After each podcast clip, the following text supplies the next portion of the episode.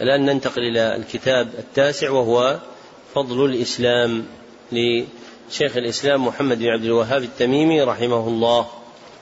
نعم. الحمد لله الملك القدوس السلام والصلاة على النبي وآله وصحبه والسلام. اللهم اغفر لنا ولشيخنا ولجميع المسلمين. آمين. اللهم يا ولي الإسلام وأهله ثبتنا على الإسلام حتى نلقاك به. آمين. قال الشيخ محمد بن عبد الوهاب رحمه الله تعالى فضل الإسلام. في كتابه فضل الإسلام بسم الله الرحمن الرحيم وبه نستعين. باب فضل الإسلام وقول الله مقصود الترجمة بيان فضل الإسلام. مقصود الترجمة بيان فضل الإسلام وهو ما اختص به من المحاسن وهو ما اختص به من المحاسن.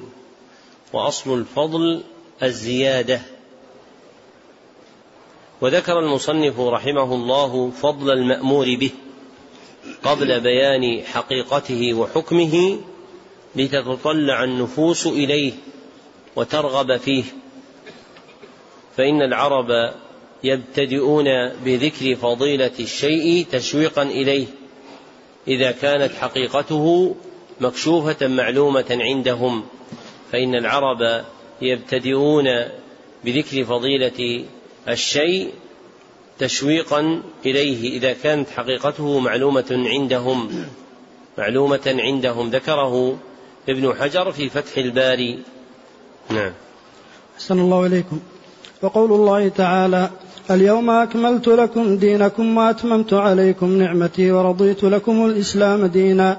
وقوله تعالى قل يا أيها الناس إن كنتم في شك من ديني فلا أعبد الذين تعبدون من دون الله الآية وقوله تعالى يا أيها الذين آمنوا اتقوا الله وآمنوا برسوله يؤتكم كفلين من رحمته الآية وفي الصحيح عن ابن عمر رضي الله عنهما أن رسول الله صلى الله عليه وسلم قال مثلكم ومثل أهل الكتابين كمثل رجل استأجر أجراء فقال من يعمل لي عملا من غدوة إلى نصف النهار على قيراط؟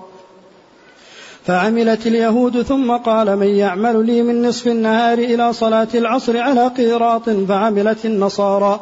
ثم قال من يعمل لي من صلاة العصر إلى أن تغيب الشمس على قيراطين فأنتم هم. فغضبت اليهود والنصارى وقالوا ما لنا أكثر عملا وأقل أجرا. قال هل نقصتكم من أجركم شيئا؟ قالوا لا. قال ذلك فضلي أوتيه من أشاء. وفيه أيضا عن أبي هريرة رضي الله عنه قال قال رسول الله صلى الله عليه وسلم أضل الله عن الجمعة من كان قبلنا فكان لليهود يوم السبت والنصارى يوم الأحد فجاء الله بنا فهدانا ليوم الجمعة وكذلك هم تبع لنا يوم القيامة. نحن الآخرون من أهل الدنيا والأولون يوم القيامة. أخرجه البخاري. وفيه تعليقا عن النبي صلى الله عليه وسلم أنه قال أحب الدين إلى الله الحنيفية السمحة. انتهى. وعن أبي بن كعب رضي الله عنه قال عليكم بالسبيل والسنة فإنه ليس من عبد على سبيل وسنة. ذكر الله ففاضت عيناه من خشية الله فتمسه النار. وليس من عبد على سبيل وسنة ذكر الرحمن فقشعر جلده من مخافة الله تعالى. إلا كان كمثل شجرة يابس ورقها إلا تحاتت عنه ذنوبه كما تحات عن هذه الشجرة ورقها. وإن اقتصادا في سنة خير من اجتهاد في خلاف سبيل وسنة. وعن أبي الدرداء قال رضي الله عنه قال يا حبذا نوم الأكياس وإفطارهم كيف يغبنون سهر الحمقى وصومهم؟ ومثقال ذرة مع بر وتقوى ويقين أعظم وأفضل وأرجح عند الله من عبادة المغترين. ذكر المصنف رحمه الله لتحقيق مقصود الترجمة ثمانية أدلة. فالدليل الأول قوله تعالى اليوم أكملت لكم دينكم الآية. ودلالته على مقصود الترجمة من ثلاثة وجوه. أولها في قوله أكملت لكم دينكم أولها في قوله أكملت لكم دينكم فدينهم الإسلام وهو كامل بتكميل الله له وهو كامل بتكميل الله له وبلوغ الكمال فضل وكون المكمل هو الله سبحانه وتعالى غاية الفضل. وثانيها في قوله وأتممت عليكم نعمتي وأجل نعمته هو الإسلام. كما قال تعالى اهدنا الصراط المستقيم صراط الذين أنعمت عليهم. أي بسلوك ذلك الصراط المستقيم. والصراط المستقيم المنعم على أهله به هو الإسلام. صح تفسيره بذلك في حديث النواس بن سمعان رضي الله عنه عند أحمد. فدين الإسلام نعمة من نعم الله بل هو أعظم نعم الله على العبد وذلك دال على فضله. وثالثها في قوله تعالى ورضيت لكم الإسلام دينا فهو الدين الذي رضيه الله لنا وغيره مسخوط عليه. فهو الدين الذي رضيه الله لنا وغيره مسخوط عليه. ورضا الله دال على فضله ورضا الله له دال على فضله. قال الله تعالى ومن يبتغ غير الإسلام دينا فلن يقبل منه وهو في الآخرة من الخاسرين. والدليل الثاني قوله تعالى قل يا أيها الناس إن كنتم في شك من ديني. الآية ودلالته على مقصود الترجمة في قوله من ديني وهو الإسلام مع قوله أعبد الله. فمن فضل الإسلام أن معبود أهله هو الله وحده الذي يستحق العبادة دون سواه فلا يعبدون من دونه أحدا. والمحروم من فرق شمل قلبه بالتعلق بغير الله فإنه لا يزال مبلبل الخاطر مشتت الشمل ولا يجتمع قلب العبد وتسد حاجته حتى يكون معبوده هو الله وحده لا شريك له. والدليل الثالث قوله تعالى يا أيها الذين آمنوا اتقوا الله وآمنوا برسوله. الآية ودلالته على مقصود الترجمة في قوله يؤتكم كفلين من رحمته ويجعل لكم نورا تمشون به ويغفر لكم فمن اتقى الله وآمن برسوله صلى الله عليه وسلم فهو مسلم ومن جزائه أن يؤتيه الله كفلين من رحمته ويجعل له نورا يمشي به في الناس ويغفر له. وعظم الجزاء دال على فضل موجبه وهو الإسلام. ومعنى كفلين أي حظين من رحمة الله. أي حظين من رحمة الله. حظ في الدنيا وحظ في الآخرة. حظ في الدنيا وحظ في الآخرة. والدليل الرابع حديث ابن عمر رضي الله عنهما عن النبي صلى الله عليه وسلم قال مثلكم ومثل أهل الكتابين الحديث رواه البخاري وهو مقصود المصنف في قوله وفي الصحيح والغدوة بضم الغين المعجمة أول النهار بين صلاة الفجر وطلوع الشمس والغدوة بضم الغين المعجمة أول النهار بين صلاة الفجر وطلوع الشمس والقراط النصيب النصيب وهو في الأصل نصف سدس الدرهم نصف سدس الدرهم. ذكره الجوهري في الصحاح وأبو الوفاء بن عقيل رحمهما الله. ودلالته على مقصود الترجمة في قوله فذلك فضلي أوتيه من أشاء فإن صاحب الدار جعل فضله لمن عمل بعد العصر إلى غروب الشمس فأعطاه قيراطين فكان أقل عملا وأكثر عطاء. وهذا مثل ضرب لهذه الأمة فهم آخر الأمم. كما أن ما بين العصر إلى غروب الشمس هو أقل النهار. وسبقت هذه الأمم الأمم التي تقدمتها بتعظيم أجورها. فعملها بالنسبة إلى من مضى قليل وأجرها بالنسبة إليهم عظيم. وموجب تعظيم أجورهم هو دين الإسلام فدل ذلك على فضل الإسلام. والدليل الخامس حديث أبي هريرة رضي الله عنه قال قال رسول الله صلى الله عليه وسلم أضل الله عن الجمعة من كان قبلنا الحديث. أخرجه مسلم بهذا اللفظ. وأخرجه البخاري بمعناه ودلالته على مقصود الترجمة في قوله نحن الآخرون من أهل الدنيا الأولون يوم القيامة. فنحن الآخرون في الدنيا بعد الأمم. فهذه الأمة هي الأمة السبعون.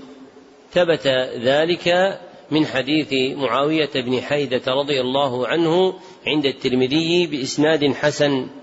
ومع تأخر هذه الأمة بعد الأمم وجودا في الدنيا فإنها تسبقها في الآخرة فتكون هذه الأمة مقدمة على سائر الأمم بكونها أول الأمم التي تدخل الجنة وتكون الأمم الباقية تابعة لها.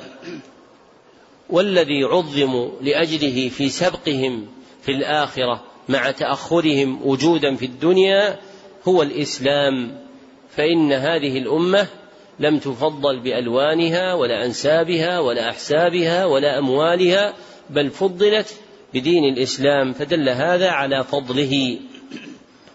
والدليل السادس حديث أحب الدين إلى الله الحنيفية السمحة.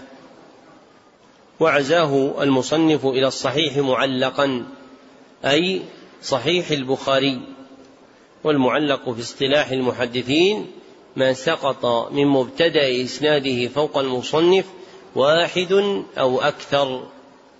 فيكون البخاري لم يسق إسناده في الصحيح وإنما قال وقال النبي صلى الله عليه وسلم أحب الدين إلى الله الحنيفيه السمحة. ووصله البخاري بذكر إسناده الذي يرويه به في كتابه الآخر الأدب المفرد. فرواه مسندا من حديث ابن عباس وإسناده ضعيف وله شواهد يتقوى بها فهو حديث حسن بمجموع طرقه وقد جزم بتقويته بذلك العلائي وغيره ودلالته على مقصود الترجمة من وجهين أحدهما أن دين الإسلام حنيف في الاعتقاد سمح في العمل. أن دين الإسلام حنيف في الاعتقاد سمح في العمل والحنيفية الإقبال عن على الله والحنيفية الإقبال على الله والميل عن كل ما سواه والسماحة السهولة واليسر والسماحة السهولة واليسر واجتماعهما في الإسلام دال على فضله واجتماعهما في الإسلام دال على فضله لاتصافه بهما. والآخر أنه أحب الدين إلى الله أنه أحب الدين إلى الله ومحبته عز وجل له دالة على عظيم فضله لأن الله عظيم والعظيم لا يحب إلا عظيما. فمحبة الله دين الإسلام دالة على فضل الإسلام وشرفه وعلو شأوه.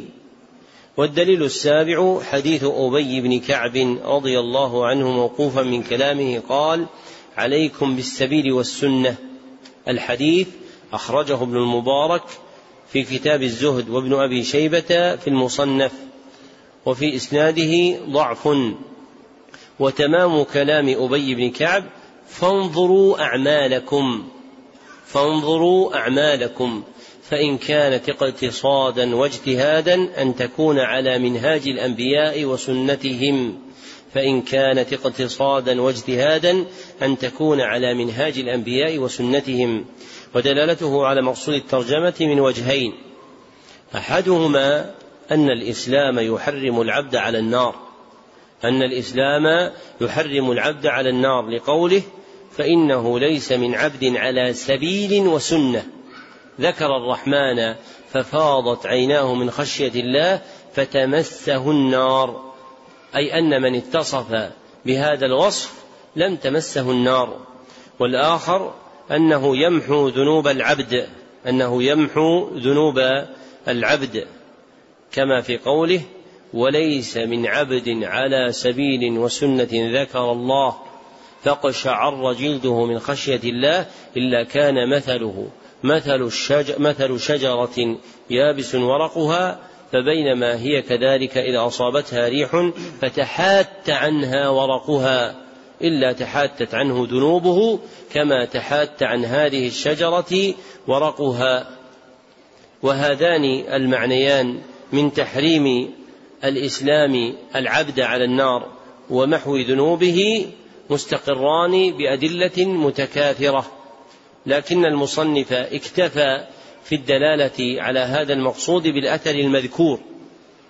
اكتفى في الدلالة على هذا المقصود بالأثر المذكور لما فيه من التنبيه إلى أن الإسلام المحقق للفضل المتقدم هو الإسلام الذي على سبيل وسنة. أي ما كان عليه النبي صلى الله عليه وسلم دون تأويل ولا تبديل. فلما كان هذا الأثر متضمنا التنبيه إلى أن الإسلام الذي يحقق الفضل المتقدم هو الإسلام الكامل الذي جاء به النبي صلى الله عليه وسلم آثر المصنف ذكره دون بقية الأدلة التي تدل على هذا المقصود. وتضمن الإسلام مغفرة ذنوب العبد ومحوها عنه وأنه يحرم على النار دالة على فضله. والدليل الثامن حديث أبي الدرداء رضي الله عنه موقوفا يا حبذا نوم الأكياس. الحديث أخرجه ابن أبي الدنيا في كتاب اليقين وأبو نعيم الأصبهاني في كتاب حلية الأولياء وفي إسناده ضعف أيضا. ودلالته على مقصود الترجمة ما فيه من أن عمل البر مع حسن إسلام العبد بتقوى ويقين ومتانة دين يضاعف أجر عمله. ما فيه من أن عمل البر مع حسن إسلام العبد بتقوى ودين ومتانة دين يضاعف أجر عامله. فقليل عمله خير من عبادة المغترين. ممن كثر عمله وقل أجره لفقد الإحسان منه. فالأول يفطر نهاره وينام ليله ويسبق الآخر فيغبن الآخر في عبادته ويلحقه الأسى إذ تقدمه الأول مع فطره نهاره ونومه ليله. وحقيقة الغبن فوات الشيء والغفلة عنه مع القدرة عليه فوات الشيء والغفلة عنه مع القدرة عليه. وإنما غبن الثاني وسبقه الأول لفقد الإحسان في عمله. وإنما غبن الثاني فسبقه الأول لفقد الإحسان في عمله. فإن أعماله لم تقع موافقة للسنة ففاته وتقدم عليه من كان مستقيما عليها وصار قليل عمله مضاعفا لأجره وما أحسن قول ابن القيم رحمه الله تعالى والله لا يرضى بكثرة فعلنا لكن بأحسنه مع الإيمان. والله لا يرضى بكثرة فعلنا لكن بأحسنه مع الإيمان. فالعارفون مرادهم إحسانه والجاهلون عموا عن الإحسان. فالعارفون مرادهم إحسانه والجاهلون عموا عن الإحسان. فمن أعظم ما ترفع به ما يرفع به ثواب العمل أن يأتي به العبد على أحسن الوجوه وأتمها بأن يكون على الإسلام والسنة. فيحصل للعبد حينئذ من مضاعفة الحسنات وعلو الدرجات ما لا يحصل. لمن يشاركه في صورة العمل ويفارقه في حقيقته. واضحة هذه؟ صورة ذلك رجلان يعملان عملا واحدا فأحدهما يأتي بعمله على أحسن وجه والآخر لا يأتي به على الإحسان. فيكونان في الصورة الظاهرة أتى بعمل واحد لكن يوجد عند الأول من موجب مضاعفة الحسنات ورفعة الدرجات ما لا يوجد عند الثاني. والموجب الموجود هو حسن عمله. وقد تقدم أن الإسلام يقع على درجتين أحدهما مطلق الإسلام والثاني حسن الإسلام. وأن المضاعفة للحسنات في حسن الإسلام تتفاوت من عشر درجات إلى سبعمائة ضعف إلى أضعاف كثيرة. وموجب التفاوت اختلاف مقادير الإتيان بالإحسان في العمل فمن أحسن عمله ضوعفت درجاته وحسناته ومن لم يحسنه لم يصب إلا الحظ الأدنى. وهذا هو معنى حديث أبي قول أبي الدرداء رضي الله عنه. طيب اضربوا لنا مثال قريب. هذا كلام صحيح الصدقة قليلة إذا أحسن تغلب. لكن اضربنا مثال قريب منا الصلاة. انتهينا في الصلاة من زمان. العلم الذي تطلبون. العلم الذي تطلبون. نحن أحيانا أشياء نتكلم فيها ونفهم البعيد ونترك القريب. الإحسان في العلم يتفاوت الناس في قدر ما يصيبون منه في الدنيا والأخرى لتفاوت الإحسان فيه. ومن ذلك أن من إحسان طلب العلم أن يحرص الإنسان على الأصول التي اعتمدها أهل العلم وتداولوها بالحفظ والفهم فإن إقبال العبد عليها إحسان لطلبه العلم وغفلة العبد عنها والتشاغل بغيرها يحصل له فوت إحسان أخذ العلم فيكون من يجمع قلبه على هذا أتم منه في إحسان طلبه العلم فتكون مضاعفة درجاته عند الله سبحانه وتعالى أعظم من ما يحرزه الآخر من الثواب على طلب العلم. نعم. أحسن الله إليكم. باب وجوب الإسلام. مقصود الترجمة بيان حكم الإسلام وأنه واجب. مقصود الترجمة بيان حكم الإسلام وأنه واجب. والإسلام المراد هنا الدين الذي بعث به محمد صلى الله عليه وسلم. والمراد بإيجابه مطالبة الخلق بالتزام أحكامه والمراد بإيجابه مطالبة الخلق بالتزام أحكامه في الخبر والطلب. نعم. صلى الله عليكم. وقول الله تعالى ومن يبتغ غير الإسلام دينا فلن يقبل منه وهو في الآخرة من الخاسرين وقوله تعالى إن الدين عند الله الإسلام الآية وقوله وأن هذا صراطي مستقيما فاتبعوه ولا تتبعوا السبل فتفرق بكم عن سبيله. الآية قال مجاهد السبل البدع والشبهات عن عائشة رضي الله عنها أن رسول الله صلى الله عليه وسلم قال من أحدث في أمرنا هذا ما ليس منه فهو رد أخرجاه وفي لفظ من عمل عملا ليس عليه أمرنا فهو رد.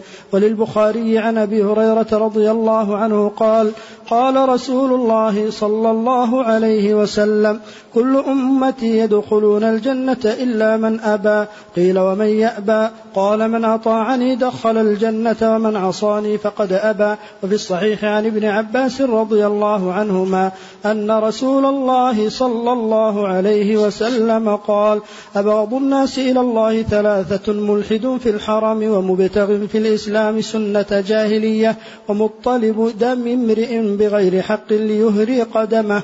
قال شيخ الإسلام ابن تيمية قدس الله روحه. قوله سنة جاهلية يندرج فيها كل جاهلية مطلقة أو مقيدة.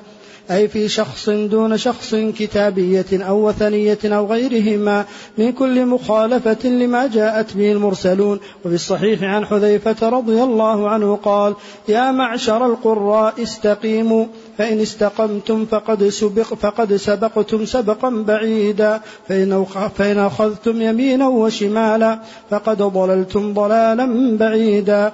وعن محمد بن وضاح أنه كان يدخل المسجد فيقف على الحلق فيقول فذكره وقال أنبأنا ابن عيينة عن مجالد عن الشعبي عن مسروق قال عبد الله يعني ابن مسعود رضي الله عنه ليس عام إلا والذي بعده شر منه. لا أقول عام أخصب من عام ولا أمير خير من أمير لكن ذهاب علمائكم وخياركم ثم يحدث أقوام يقيسون الأمور بآرائهم فينهدم الإسلام ويثلم. ذكر المصنف رحمه الله لتحقيق مقصود الترجمة ثمانية أدلة فالدليل الأول قوله تعالى ومن يبتغ غير الإسلام دين الآية ودلالته على مقصود الترجمة ما فيه من وعيد من لم يدن بالإسلام وابتغى سواه دينا ما فيه من وعيد من لم يدن بالإسلام وابتغى سواه دينا والوعيد الموجب للخسران لا يكون إلا على ترك واجب أو انتهاك محرم. والمتروك المتوعد عليه هنا هو ابتغاء غير الإسلام. والمتروك المتوعد عليه هنا هو ابتغاء غير الإسلام. فيكون الدخول فيه واجبا. فيكون الدخول فيه واجبا. والدليل الثاني قوله تعالى إن الدين عند الله الإسلام ودلالته على مقصود الترجمة أن العبد مأمور أن يدين لله بدين أن العبد مأمور أن يدين أن يدين لله بدين. فإقامة العبادة التي خلقنا لأجلها لا تمكن إلا بالتدين بدين فإقامة العبادة التي خلقنا لأجلها لا تمكن إلا بالتدين بدين. والدين الذي رضيه الله للخلق هو الإسلام.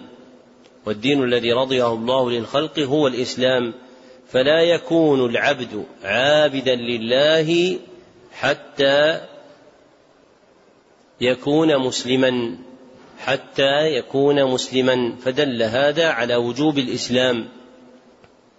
والدليل الثالث قوله تعالى وأن هذا صراطي مستقيما الآية ودلالته على مقصود الترجمة من وجهين أحدهما في قوله فاتبعوه أي اتبعوا الصراط المستقيم وهو الإسلام كما تقدم والأمر للوجوب والأمر للإيجاب. والآخر في قوله ولا تتبعوا في قوله في تمام الآية ولا تتبعوا السبل فتفرق بكم عن سبيله. فنهى عن اتباع غيره مما يفرق ويخرج عن سبيله. فنهى عن اتباع غيره مما يفرق ويخرج عن سبيله. والنهي عنه دال على كونه محرما. والنهي عنه دال على كونه محرما. والنهي عن الشيء يتضمن الأمر بما لا يتحقق الخروج عن المنهي عنه إلا بوجوده. والنهي عن الشيء يتضمن الأمر بما لا يتحقق الخروج عن المنهي عنه إلا بوجوده. فالنهي عن اتباع السبل يتضمن الأمر باتباع سبيل الله عز وجل. وذكر المصنف في تفسير السبل قول مجاهد رحمه الله السبل البدع والشبهات. أخرجه الدارمي في سننه بسند صحيح. ولا تختص السبل بالبدع لكنها أسرعها قبولا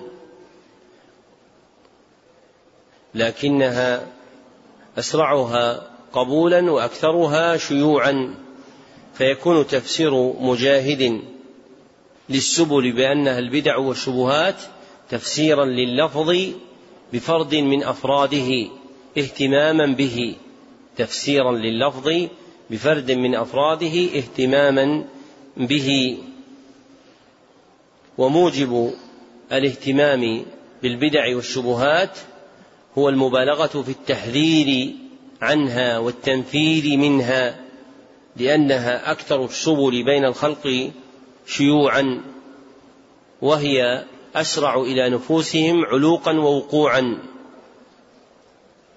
والدليل الرابع حديث عائشة رضي الله عنها قالت قال رسول الله صلى الله عليه وسلم من أحدث في أمرنا هذا الحديث أخرجه البخاري ومسلم وهما المقصودان بقول المصنف أخرجاه. واللفظ الذي ذكره المصنف مفردا من عمل عملا ليس عليه أمرنا هو عند مسلم وحده وعلقه البخاري. ودلالته على مقصود الترجمة هو أن المحدث في الدين مردود منهي عنه هو أن المحدث في الدين مردود منهي عنه. ولا تمكن مباعدة المحدثات إلا بالتزام ما جاء في الدين. ولا تمكن مباعدة المحدثات إلا بالتزام ما كان في الدين. فالنهي عن المحدثات يتضمن الأمر بالتمسك بالدين. فالنهي عن المحدثات يتضمن الأمر بالتمسك بالدين فيكون دالا على وجوب الإسلام. والدليل الخامس حديث أبي هريرة رضي الله عنه قال قال رسول الله صلى الله عليه وسلم كل أمتي يدخلون الجنة إلا من أبى الحديث أخرجه البخاري ودلالته على مقصود الترجمة من وجهين أحدهما في قوله من أطاعني دخل الجنة من أطاعني دخل الجنة واستحقاق دخول الجنة يكون على مأمور به واستحقاق دخول الجنة يكون على امتثال مأمور به يكون على امتثال مأمور به وأعظم المأمور به من طاعته صلى الله عليه وسلم طاعته في الدخول في الإسلام. وأعظم المأمور به من طاعته صلى الله عليه وسلم طاعته في الدخول في الإسلام. ولا يكون أعظم المأمورات إلا واجبا. ولا يكون أعظم المأمورات إلا واجبا. فيكون الإسلام واجبا. والآخر في قوله ومن عصاني فقد أبى. ومن عصاني فقد أبى. وعصيانه في الإعراض عن الإسلام واستحقاق دخول النار بالإعراض عنه يدل على أنه واجب وعصيانه في الإعراض عن الإسلام واستحقاق دخول النار بالإعراض عنه يدل على أنه واجب. والدليل السادس حديث ابن عباس رضي الله عنهما أن النبي صلى الله عليه وسلم قال أبغض الناس إلى الله ثلاثة. الحديث أخرجه البخاري. وهو المراد بقول المصنف وفي الصحيح ودلالته على مقصود الترجمة في قوله ومبتغ في الإسلام سنة الجاهلية.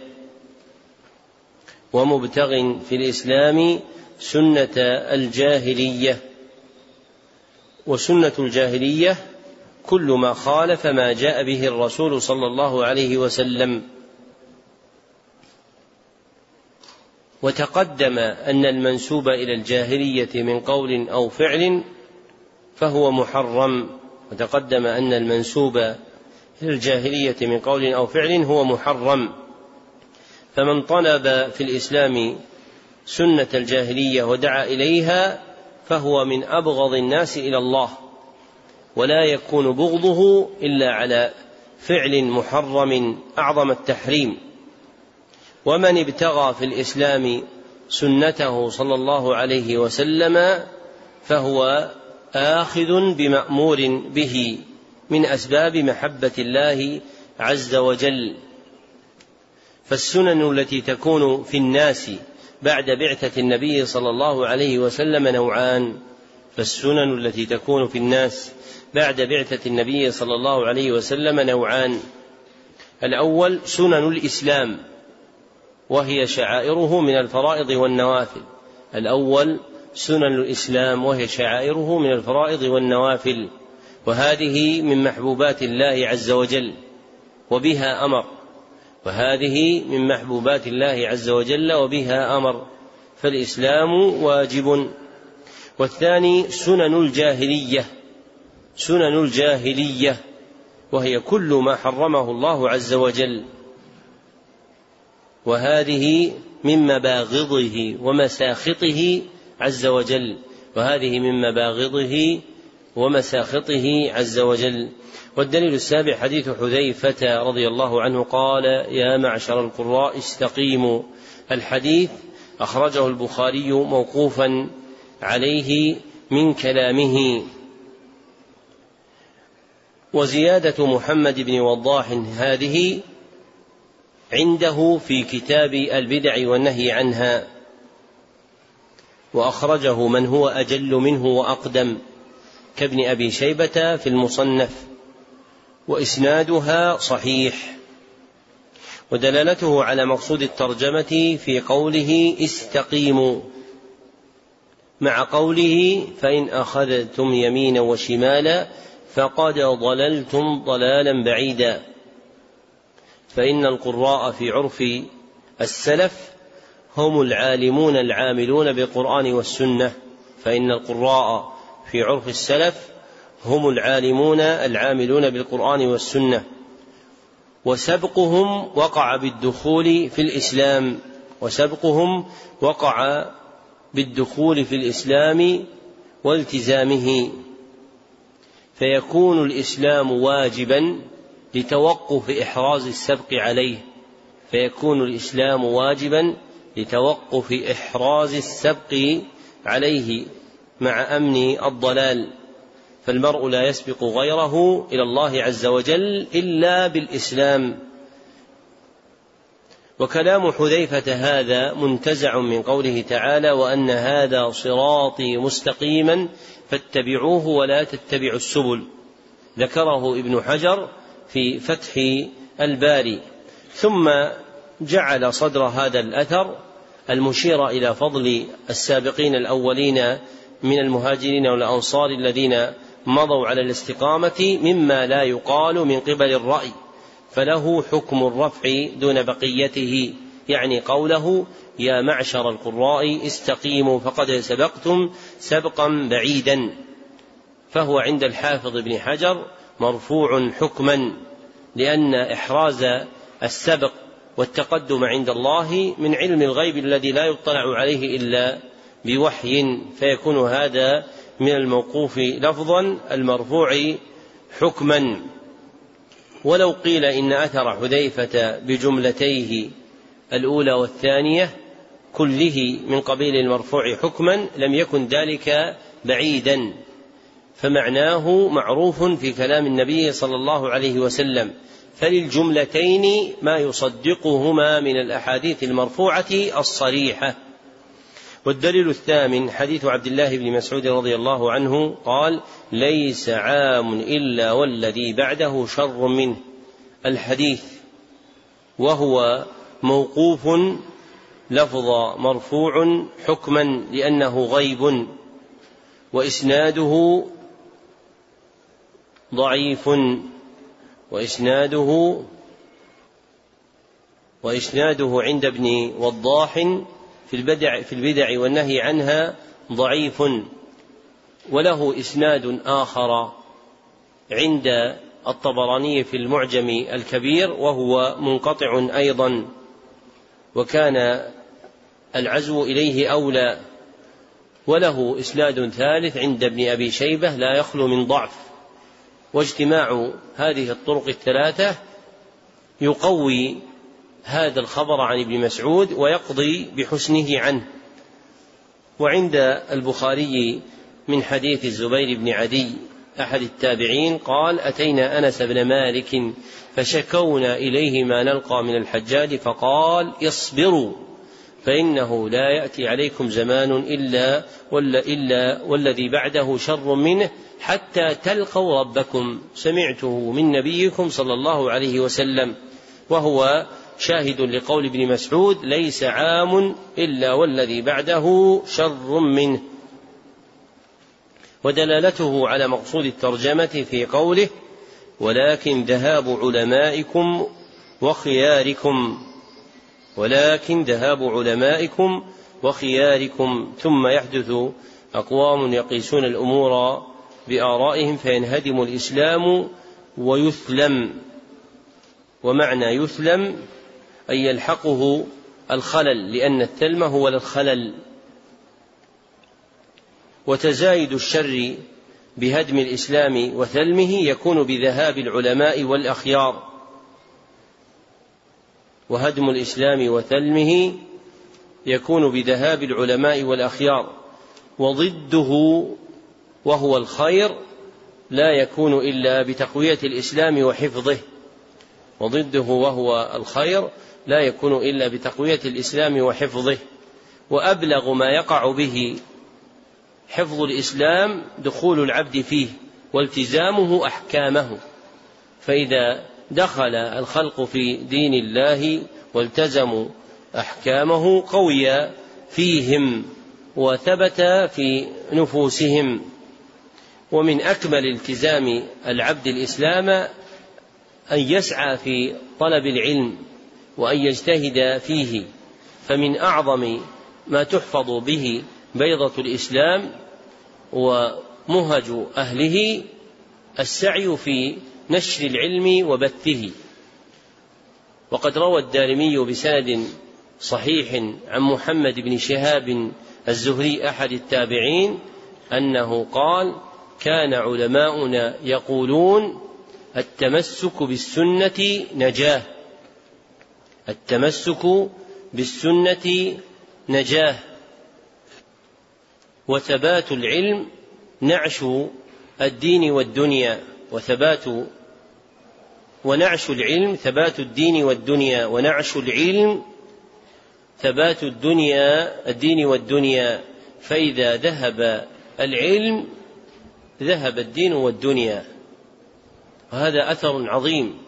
فيه الإعلام بأن نعش العلم يعني إحياءه وبثه ونشره وتعليمه الناس يثبت به لهم دينهم ودنياهم وأنه إذا ذهب العلم فسيذهب الدين وتذهب الدنيا معه. واعتبر هذا في حال الناس اليوم. فإن لم ترتفع أصواتهم وتبح بنعش العلم كما بحت بطلب الدنيا وإلا فإن الدين والدنيا سيذهبان معا. وهو مصداق ما أخبر عنه النبي صلى الله عليه وسلم بما يكون في آخر الزمان. من فقد العلم والأمانة والخشوع وذهاب معالم الشريعة.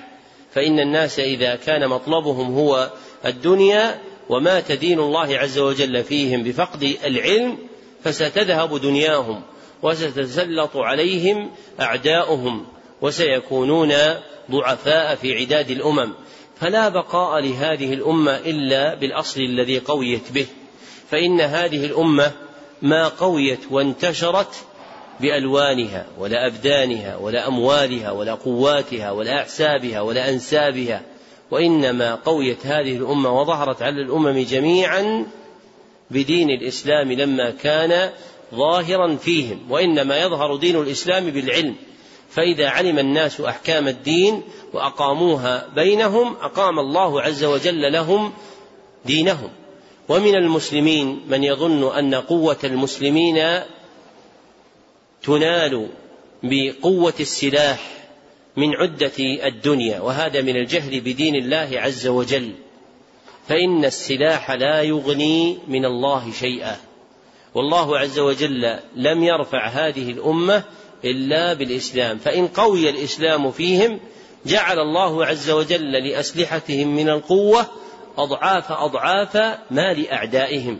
وقد روى ابن عساكر بإسناد صحيح عن عمر بن الخطاب رضي الله عنه أنه قال في قصته مع أبي عبيدة عند أهل الشام إن الله أعزنا بالإسلام فمهما ابتغينا العزة في سواه أذلنا الله.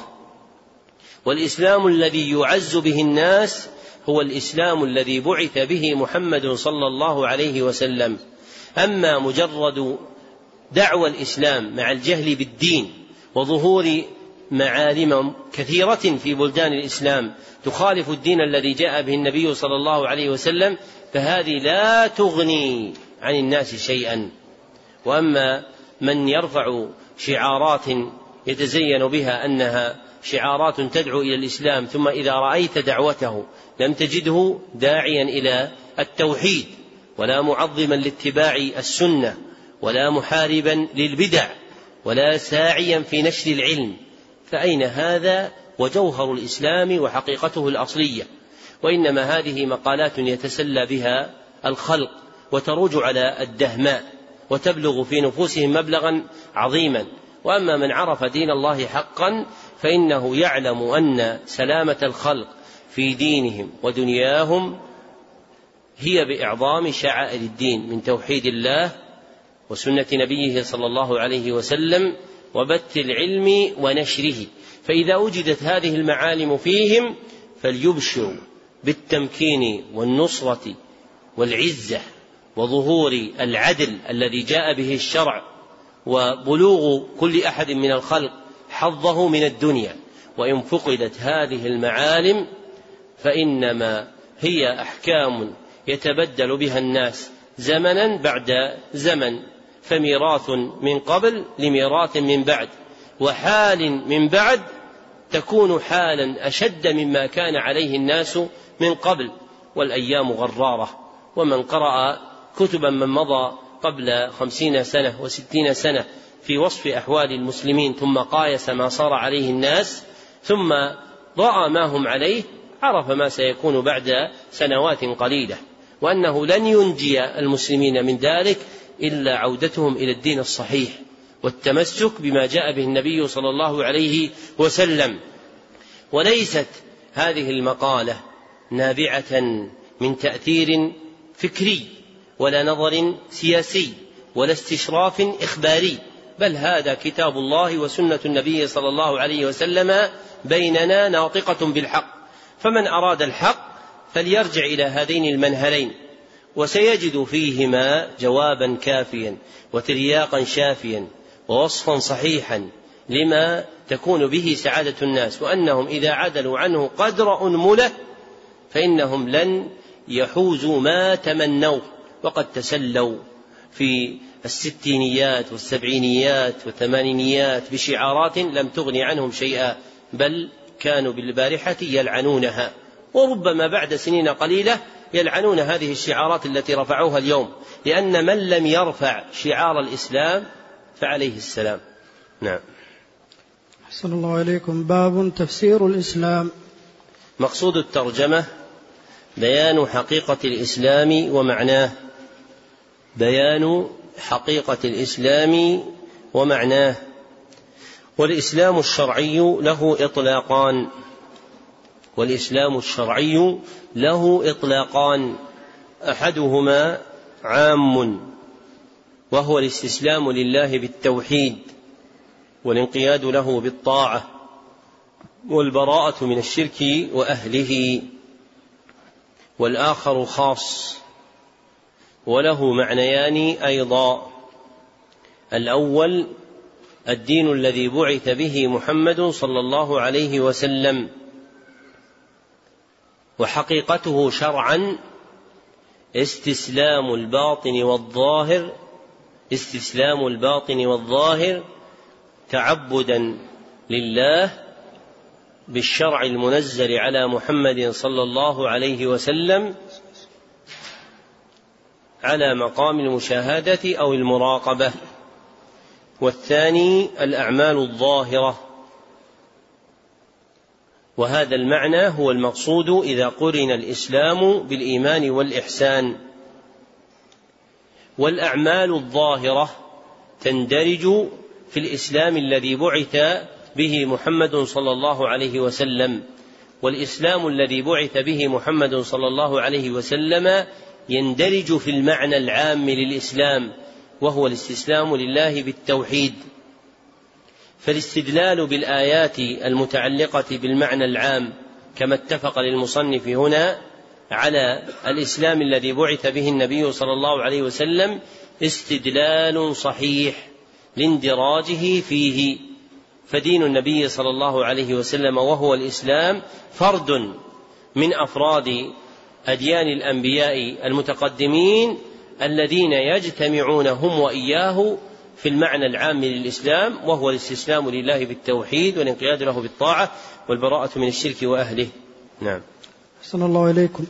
وقول الله تعالى فإن حاجوك فقل أسلمت وجهي لله ومن اتبعن. الآية وفي الصحيح عن ابن عمر رضي الله عنهما أن رسول الله صلى الله عليه وسلم قال الإسلام أن تشهد أن لا إله إلا الله وأن محمدا رسول الله وتقيم الصلاة وتؤتي الزكاة وتصوم رمضان وتحج البيت الحرام إن استطعت إليه سبيلا. متفق عليه.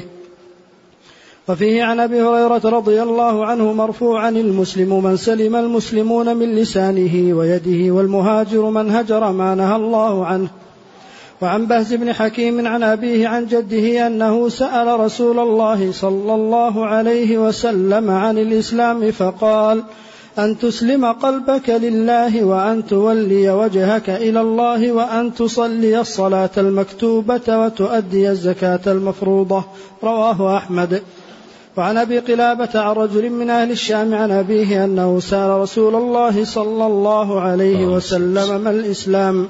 فقال أن تسلم قلبك لله وأن يسلم المسلمون من لسانك ويدك.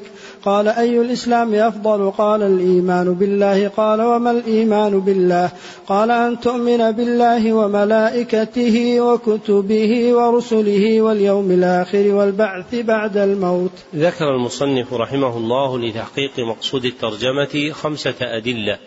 فالدليل الأول قوله تعالى فإن حاجوك فقل أسلمت وجهي لله. الآية ودلالته على مقصود الترجمة في قوله أسلمت وجهي لله. فحقيقة إسلام الوجه استسلام العبد لله بالتوحيد والانقياد له بالطاعة والبراءة من الشرك وأهله. وهذا هو تفسير الإسلام كما سلف ومعنى قوله ومن اتبعن أي ومن اتبعني مسلم وجهه أيضا لله. والدليل الثاني حديث عبد الله بن عمر رضي الله عنهما أن رسول الله صلى الله عليه وسلم قال الإسلام أن تشهد أن لا إله إلا الله. الحديث وعزاه المصنف إلى الشيخين وإنما هو عند البخاري ومسلم من حديث عبد الله رضي الله عنه بلفظ بني الإسلام على خمس شهادة أن لا إله إلا الله الحديث. وأما بهذا اللفظ فإنما هو قطعة من حديث جبريل الطويل عند مسلم في صحيحه من حديث عمر. وقد وقع هذا في بعض نسخ الكتاب غير المعتمدة. وقد وقع هذا في بعض نسخ الكتاب غير المعتمدة. ودلالته على مقصود الترجمة ظاهرة لأنه فسر الإسلام بما ذكر فقال الإسلام أن تشهد أن لا إله إلا الله إلى آخر ذلك وهذا مبين حقيقة الإسلام الذي بعث به محمد صلى الله عليه وسلم. والدليل الثالث حديث أبي هريرة رضي الله عنه مرفوعا المسلم من سلم المسلمون من لسانه ويده. وهذا الحديث أخرجه البخاري ومسلم من حديث عبد الله بن عمرو رضي الله عنهما واللفظ للبخاري وليس هو عندهما من حديث أبي هريرة كما عزاه المصنف. بل حديث أبي هريرة خارج الصحيح بل حديث أبي هريرة خارج الصحيح. رواه الترمذي والنسائي بإسناد حسن. ودلالته على مقصود الترجمة في وصف المسلم أنه من سلم المسلمون من لسانه ويده. في وصف المسلم أنه من سلم المسلمون من لسانه ويده. وإنما يسلم المسلمون من لسانه ويده إذا كان مستسلما لله. وإنما يسلم المسلمون من لسانه ويده إذا كان مستسلما لله لا يستعمل جوارحه في غير ما أذن الله له. لا يستعمل جوارحه في غير ما أذن الله له وهذه هي حقيقة الإسلام وهذه هي حقيقة الإسلام. والدليل الرابع حديث معاوية بن حيدة رضي الله عنه وهو جد بهز أنه سأل رسول الله صلى الله عليه وسلم عن الإسلام فقال أن تسلم قلبك لله. رواه أحمد في المسند بهذا اللفظ.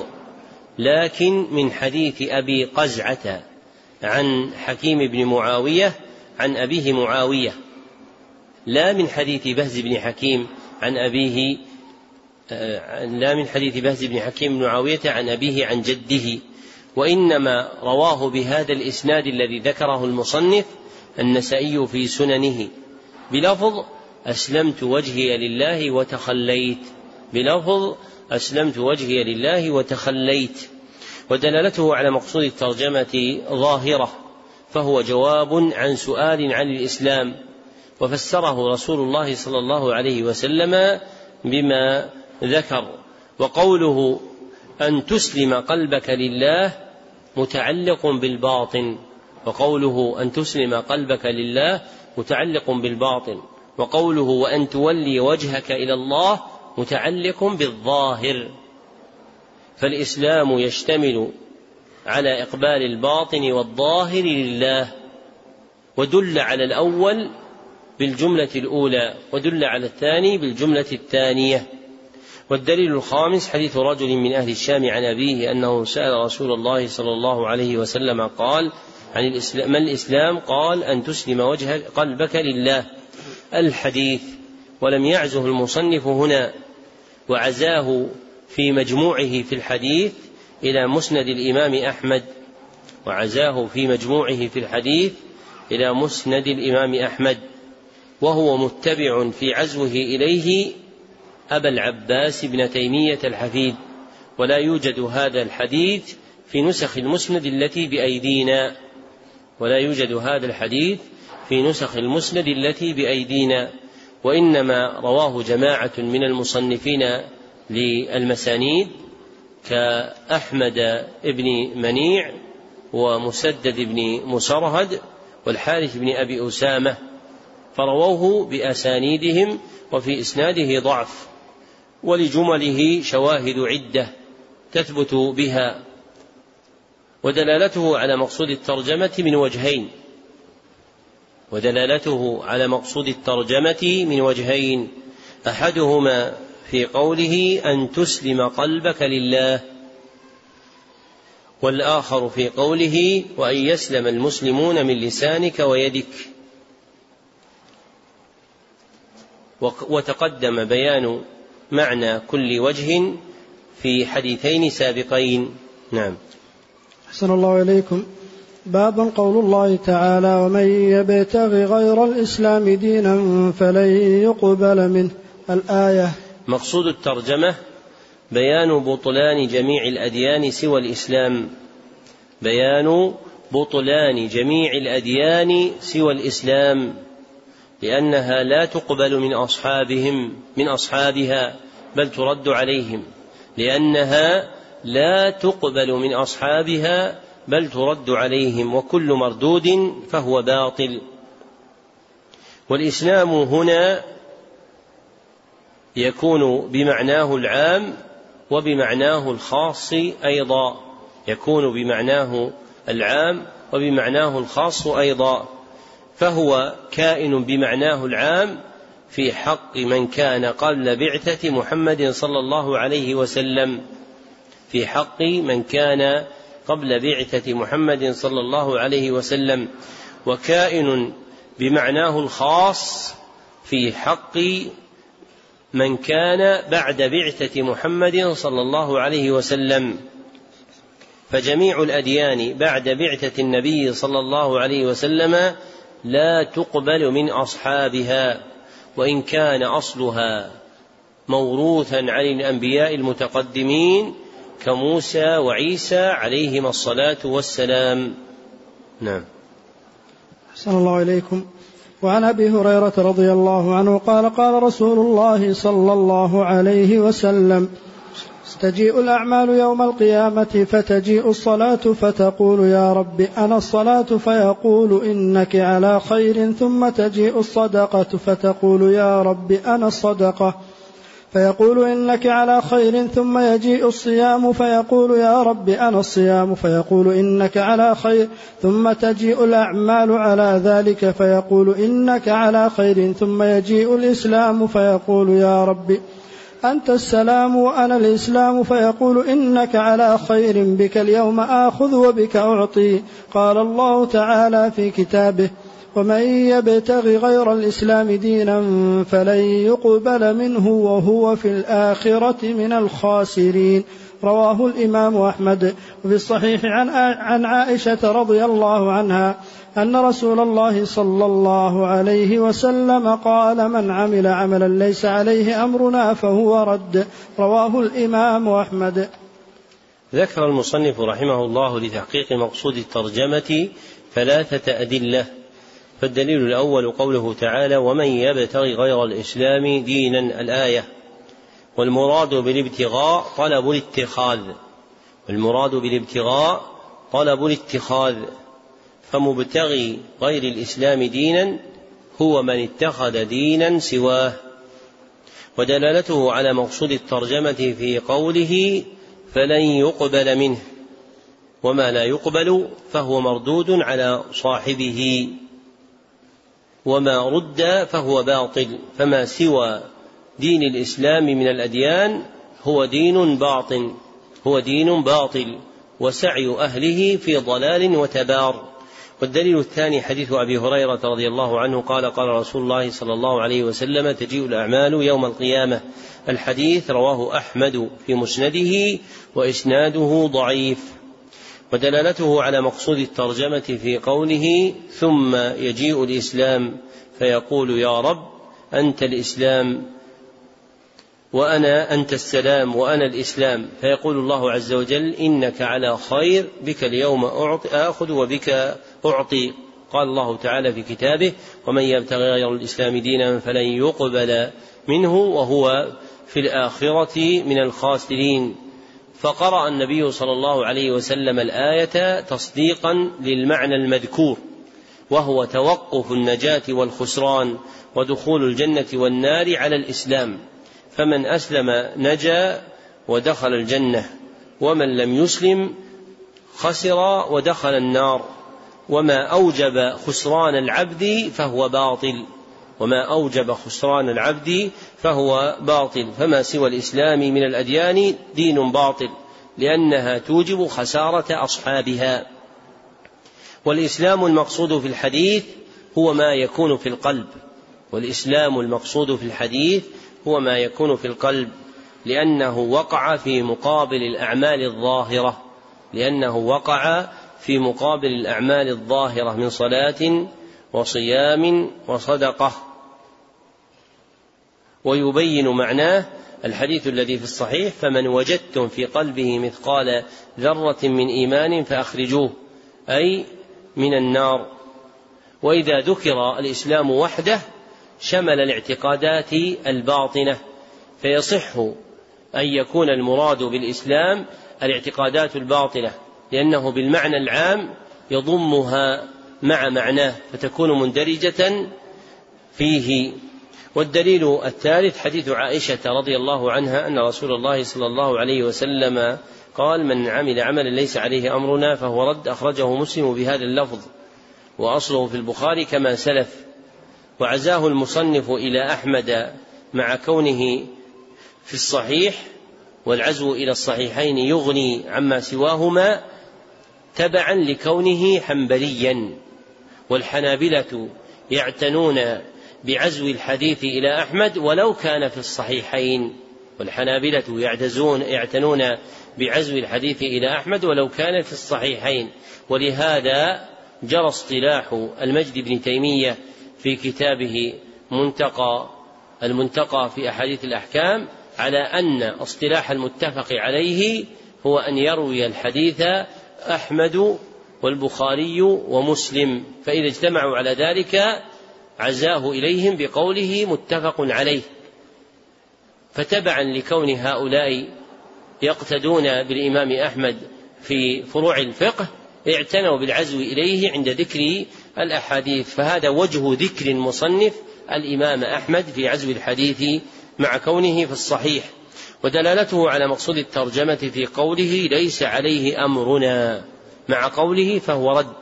فما لم يكن على الإسلام فهو مردود والمردود باطل فأديان الخلق كلها باطلة سوى الإسلام. نعم. أحسن الله إليكم. باب وجوب الاستغناء بمتابعة الكتاب عن كل ما سواه. مقصود الترجمة بيان وجوب الاستغناء بمتابعة الكتاب. بيان وجوب الاستغناء بمتابعة الكتاب وهو القرآن عن جميع ما سواه. والاستغناء هو طلب الغناء هو طلب الغناء أي الغناء هو طلب الغناء أي الغنى بمتابعته فلا يحتاج معه إلى غيره فلا يحتاج معه إلى غيره. والمتابعة امتثال ما فيه والمتابعة امتثال ما فيه. وما سواه يشمل شيئين. أحدهما ما تقدمه من الكتب المنزلة على الأنبياء ولو لم تحرف.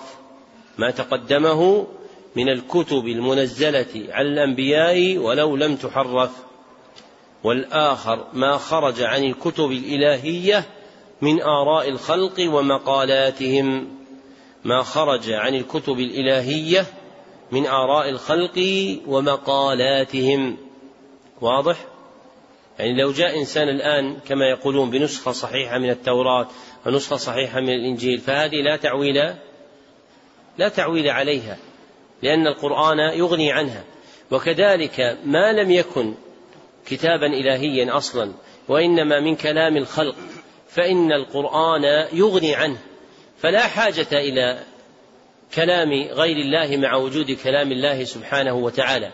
والكتب المصنفة في العلم لا تراد لذاتها وإنما تراد كي توصل إلى فهم القرآن والسنة.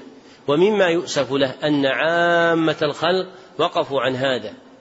فجعلوا الكتب التي يتلقونها في الاعتقاد أو الفقه أو الحديث أو التفسير أو الأصول أو النحو مرادة لذاتها. وصارت عنايتهم بفهم كلام الله وكلام النبي صلى الله عليه وسلم قليلة فتجد أحدهم لا ينفق من قوته ووقته في فهم القرآن والسنة شيئا بل أعظم اجتهاده في فهم فهم الكتب التي صنفها الرجال. وهذه الكتب إنما هي مرقاة توصل إلى فهم كلام الله وكلام النبي صلى الله عليه وسلم. وإنما ترتفع مقادير الخلق في العلم والعمل. والفهم والاستدلال بقدر ما يفتح لهم من الفهم في كلام الله وكلام النبي صلى الله عليه وسلم. فلا ينبغي أن يكون منتهى نظر الإنسان أن يقرأ الكتب المتداولة فقط وإنما يكون مراده الأعظم الوصول بها إلى فهم القرآن والسنة. ومن عقل هذا لم تكن العناية بالأصول العظيمة في القرآن والسنة من فضول العلم التي لا يطلع إليها ولا يعتنى بها كما يقول بعض الناس إذا دعي إلى درس في شرح البخاري قال البخاري مرجع من المراجع يطلع فيه الإنسان إذا أراد أن يخرج حديث. هذا من الجهل. إذا كان أبو سعد السمان المعتزلي يقول من لم يقرأ صحيح البخاري لم يتغرغر بحلاوة الإسلام فهل يقول السني إن البخاري مرجع للتخريج فقط؟ لكن لما غلب الجهل على الناس صاروا يقولون مثل هذه المقالات. فصارت سنة النبي صلى الله عليه وسلم التي تضمنتها هذه الكتب مجهولة عندهم وصاروا يستكثرون أن يعتني الإنسان بقراءة هذه الكتب وختمها مرات وأن هذا من إضاعة الوقت لأن هذه الكتب إنما هي مراجع لأجل غاية واحدة وهي معرفة الصحيح من الضعيف. وشغلوا بكلام الخلق فتجد أحدهم ينفق وقتا طويلا في قراءة كلام من كلام الخلق. كما شغل الآن الشباب بقراءة الروايات والكتب الإدارية وكتب البناء الفكري وكتب تنمية الذات وضبط الذات وكلها في القرآن والسنة. بل فيها أشياء تخالف القرآن والسنة لمن فهم القرآن والسنة.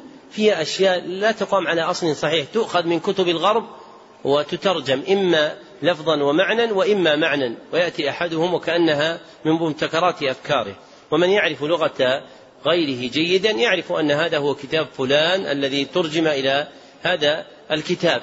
فتجد فيما يضربون من الأمثلة شيء يحار الإنسان منه.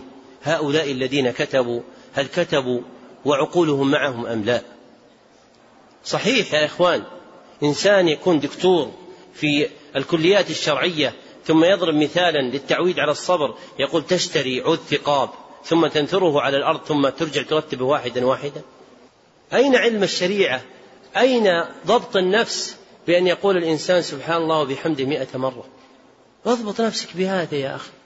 تعلم ضبط النفس بما أمرك الله عز وجل به. لكن الاغترار بالغرب واتباع المغلوب للغالب وضعف العلوم الشرعية حتى عند المتشرعة حتى عند حملة الشهادات في الكليات الشرعية. صير حال الناس هكذا. فصاروا مشغولين عن العلم الأصيل الأثيل بالعلم المزجى الدخيل. وربما كسوه جلباب الإسلام وجعلوه من العلوم الإسلامية. كما صاروا يقولون إن البرمجة العصبية و و و و و هي من العلوم الإسلامية والإسلام منها براء هذه علوم وثنية كما كتبت إحدى المدربات فيها التي بلغت منصب مدرب في البرمجة العصبية كتبت كتابا عن الوثنية الجديدة يعني البرمجة العصبية. ولا يقال إن فيها أشياء صحيحة. الأشياء الصحيحة التي فيها موجودة في القرآن والسنة. ووالله إن هذه العلوم التي صار الناس مشغولون بها أحق بقول أبي العباس بن تيمية في المنطق لا يحتاج إليها الذكي وينتفع بها البليد لا يحتاج إليها الذكي ولا ينتفع بها البليد ولكن سلطتها على القلوب جعلت القلوب مشغوفة بها وتذكير بعض من يشار إليه بها صيرها عظيمة. وإلا إذا حركتها واستخرجت ما تحت الرواء من الضد والأثر لم تجد شيئا.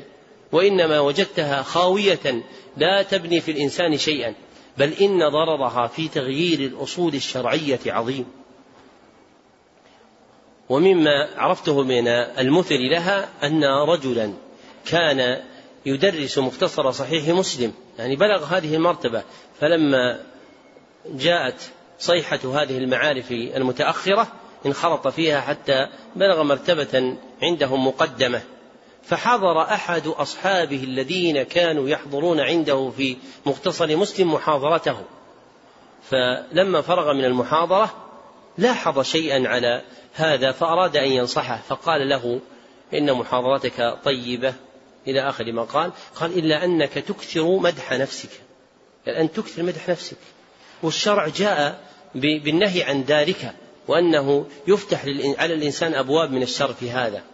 فقال له هذا لما استبدل البضاعة وغير الصناعة ونسي صحيح مسلم قال إن النفس البشرية تتلقى يوما آلاف الحركات السلبية وتحتاج إلى تقويمها بتوجيه المدح إليها.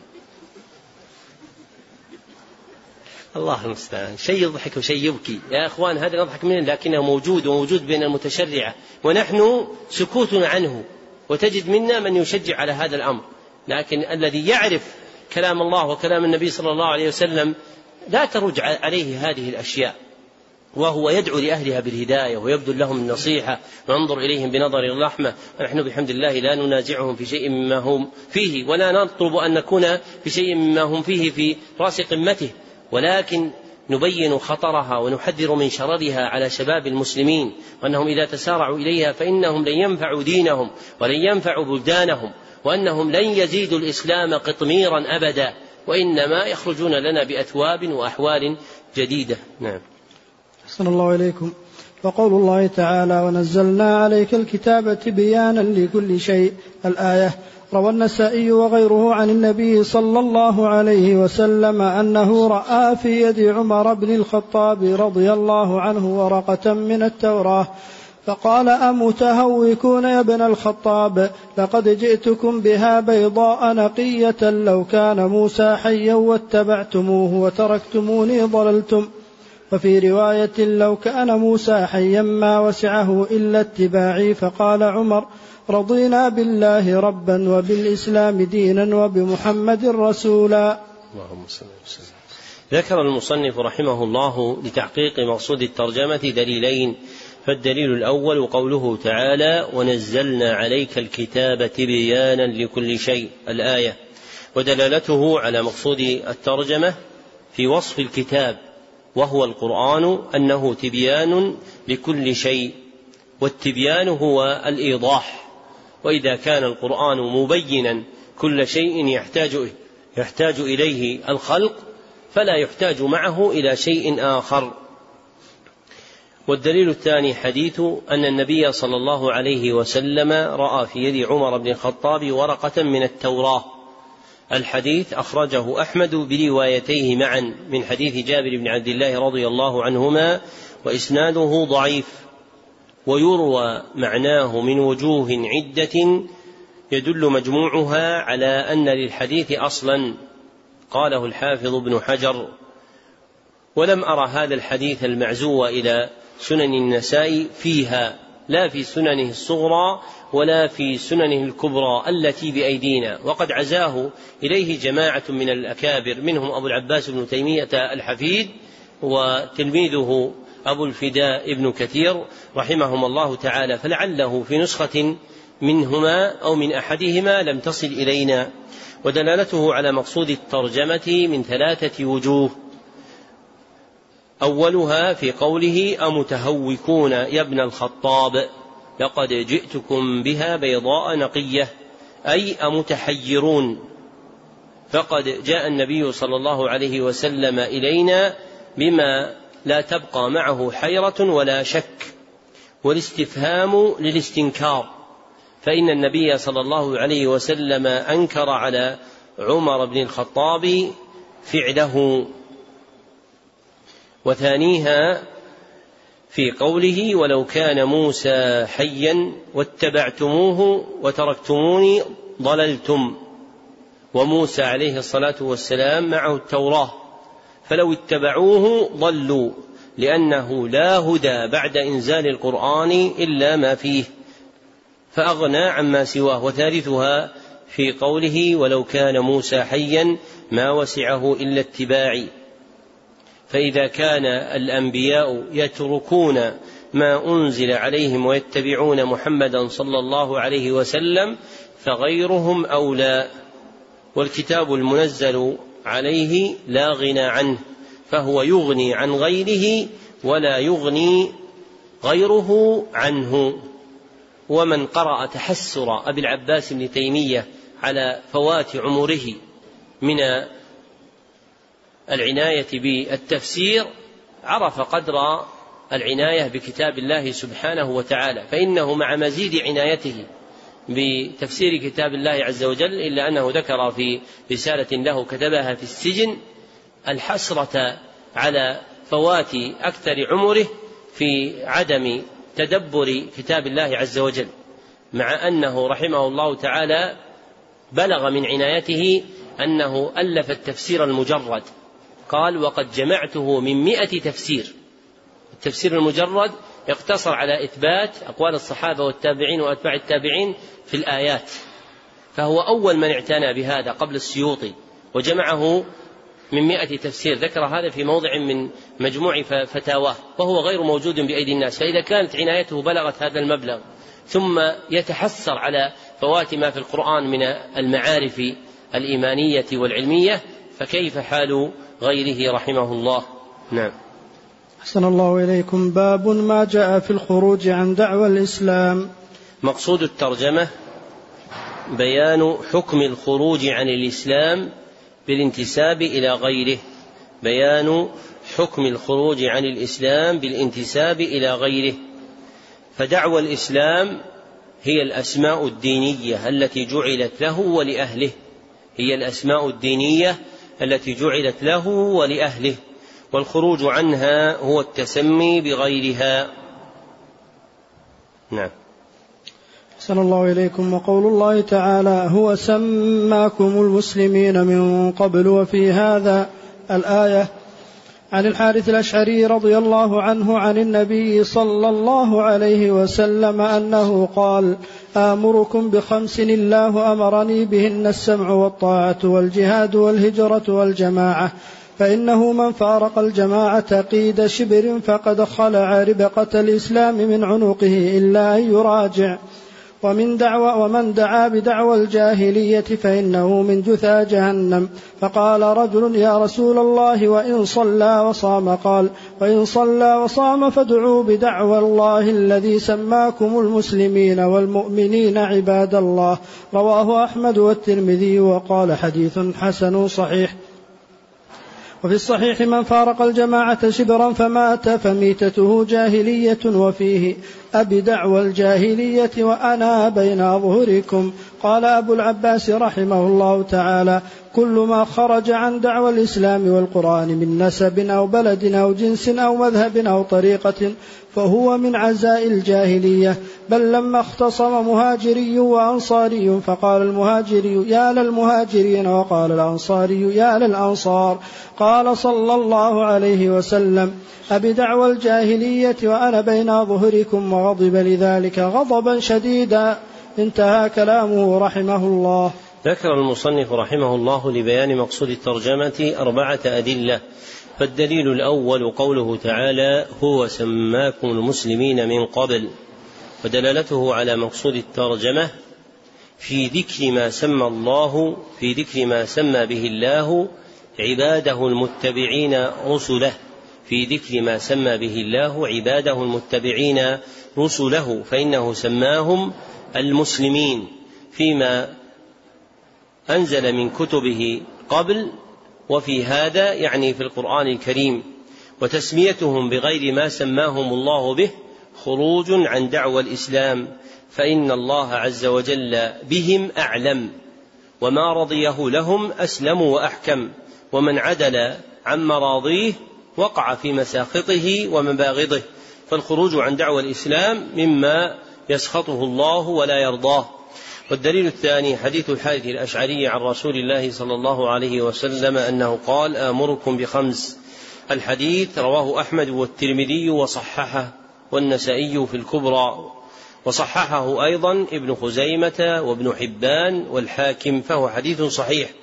ودلالته على مقصود الترجمة من ثلاثة وجوه.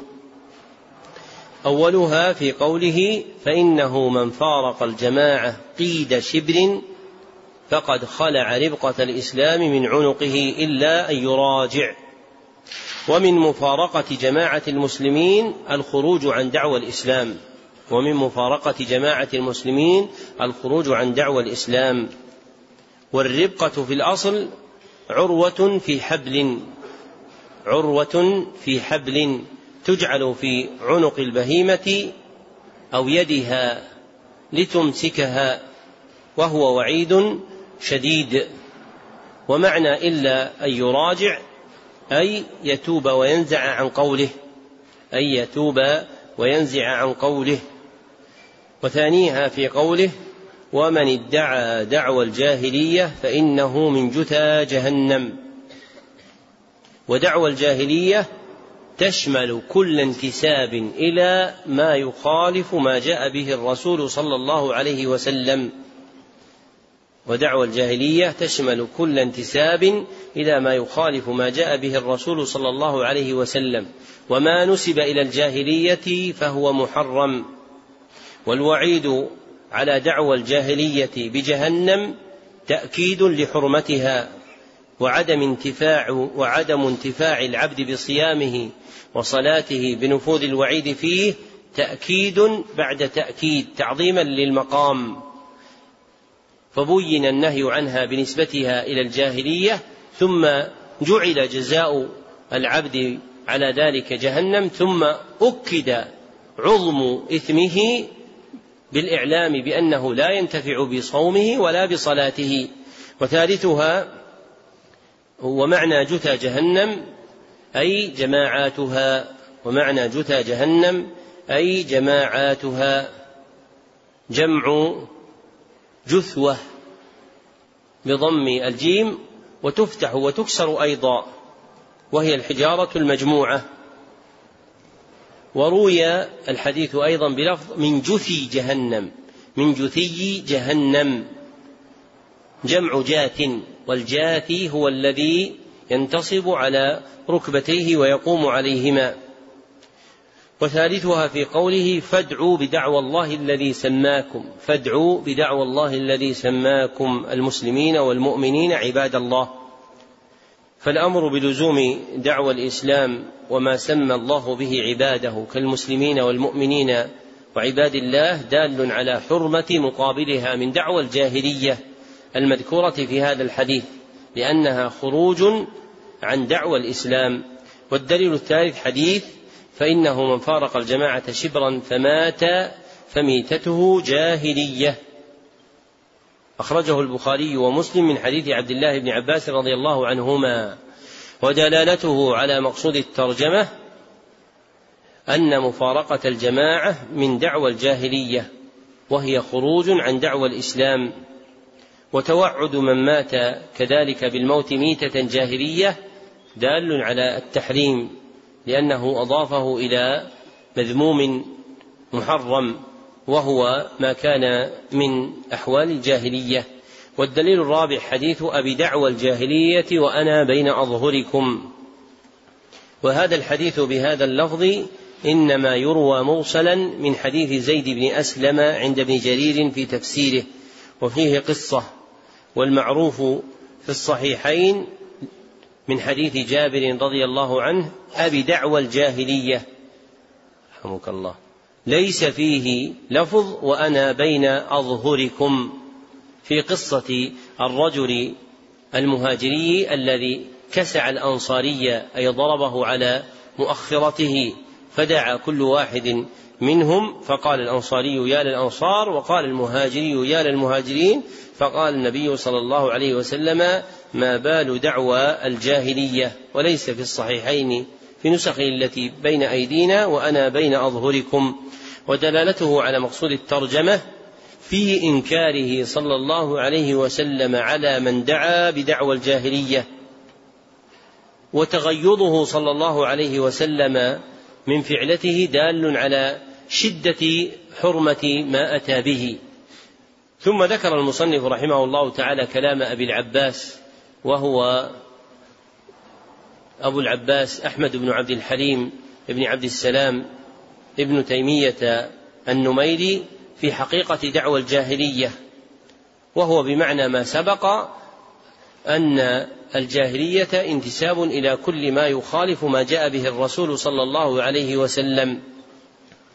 فمن انتسب إلى بلد أو جنس أو مذهب أو جماعة أو حزب أو تنظيم أو لجنة أو غيرها فيما يخالف ما جاء به النبي صلى الله عليه وسلم فإنها من دعوى الجاهلية.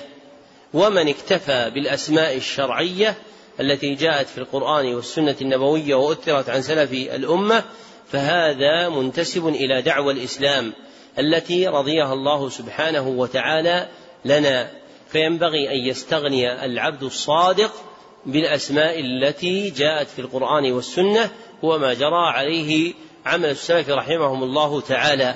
وكثرة الأسماء لا تزيد المسلمين إلا تفرقا فهي شبيهة بالميزاب الذي يجمع الماء كدرا ثم يفرقه هدرا. فالميزاب يجمع الماء من نواحي البيت ثم يفرق الماء هدرا لا ينتفع به. فليحذر العبد من مخالفة دعوى الإسلام ومن الخروج إلى دعوى الجاهلية. ولا يحملنه التعصب على شيء فإنه يقع في شر عظيم. وأنا أضرب لكم مثالا يتبين به المراد فإن الانتساب مثلا إلى أرضنا هذه بقول الإنسان أنا سعودي يكون تارة حقا لا يخالف دعوى الإسلام ويكون تارة باطلا يخرج به صاحبه, صاحبه عن دعوى الإسلام إلى دعوى الجاهلية. فمن قالها مريدا أنه ينتسب إليها بكونه مولودا فيها حاملا جنسيتها فهذا أمر سائغ جائز ومن كان ينتسب إليها على إرادة العلو والرفعة وأن لأهلها مزية عن غيرهم فهذا من دعوى الجاهلية التي يفارق بها الإنسان دعوى الإسلام. نسأل الله سبحانه وتعالى أن يحفظنا بالإسلام قائمين وبالإسلام قاعدين وبالإسلام نائمين. يكون درس الفجر بعد بإذن الله تعالى كالمقرر عندكم وهو مقدمة أصول التفسير. ونستكمل بقية هذا الكتاب في وقت آخر. فإنه يكون دينا ثابتا في الذمة. كما أوفينا بعضه اليوم سنوفي بقيته بعون الله عز وجل. الحمد لله رب العالمين وصلى الله وسلم على عبده ورسوله محمد وآله وصحبه أجمعين.